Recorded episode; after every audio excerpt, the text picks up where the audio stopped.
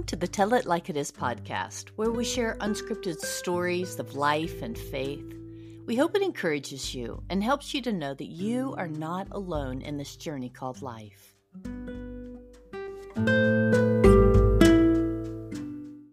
Look, life can be easy, life can be hard. Sometimes it's messy, and other times, well, okay, not so messy. but through it all, we want to tell it like it is because someone out there needs to hear that in the good, the bad, and the ugly, there is always hope. We want these stories to inspire and encourage you because no matter what, we want you to know you are loved. So let me introduce myself. My name is Andrea Gardner. And this very first podcast is just going to be an introduction to who I am I will not always be your speaker. Uh, I may facilitate an interview, but I want you to know who is behind the person who is leading this podcast. My life has been amazing. But according to the world standards, when you take a look, you would see a little girl that was hurt by abuse, that lived in a home full of fear and unknown that fear turned into destruction against myself. I, I developed an eating disorder um, late in high school, early in college. And then I got over that, and that destruction turned into an affinity for alcohol. Alcohol became my place of comfort. When I was hurting, I would drink. When I was scared, I would drink. When I wanted to have a good time, I would drink. And yeah, here I was, I was married. I had two amazing children. Uh, I worked first as a paramedic and then went back to school, got my nursing degree. I was a business owner.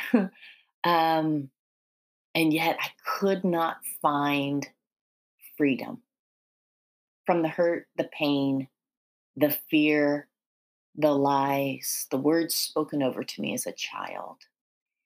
And even though at the age of 14 I gave my heart to Jesus, I did not know what it meant to walk in true forgiveness, not only against those who had hurt me, but more importantly, forgiveness of myself you know, we all have expectations of um, how we see our life unfolding, right? And when it doesn't happen, and we take side steps and back steps and all of that, we can hold it against ourselves. And that's exactly what I had done. Uh, I kept seeing my failures um, and not understanding that I was walking in a place of um, victory. Because as a child of God, that victory's already sealed for us, right? But I kept seeing myself as not measuring up. I kept allowing my mind to replay stories of me not being good enough. But finally, January 13th, 2013, I surrendered 100% of me, my fears, my failures, my thoughts, my actions, my alcohol, every bit of it. I surrendered it to the foot of the cross. And it was on that day that I truly found forgiveness of others, those who had hurt me, knowingly or unknowingly. It did not matter. I was able because I stood in the forgiveness that's available at the cross of Jesus and in his resurrection, right? I stood in that for those who had hurt me and for over myself. I asked God, I'm like, would you help me break this affinity for alcohol over my life? And He did. And so it was several months before I shared it with my husband and my children. And you know, when I said to them, Has anybody noticed that I haven't been drinking?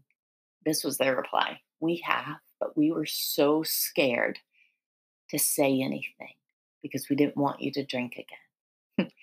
So I sit here almost 10 years later, still walking in that freedom available to me, to anybody, right? And so that's who I am.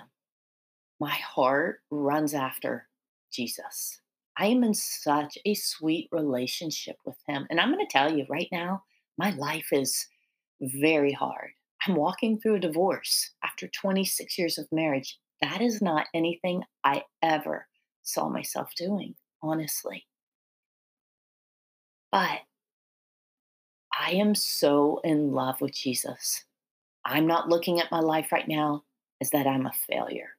What I'm looking at, and this is what I want you to hear, is that I am a child of God. I am loved. I am cherished. I am adored.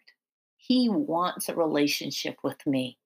And the beauty of that is that it's not just available to me, it is available to you and to anybody. So that's just a little bit about me. I just want to say thank you for listening. Thank you for um, tuning in to this podcast. And if you've enjoyed it, feel free to share it with somebody because as we move forward, and I talk about situations really in depth and I tell it like it is, I hope that it will bring you encouragement and laughter and joy and peace and patience and goodness. All right, you guys, have a great day.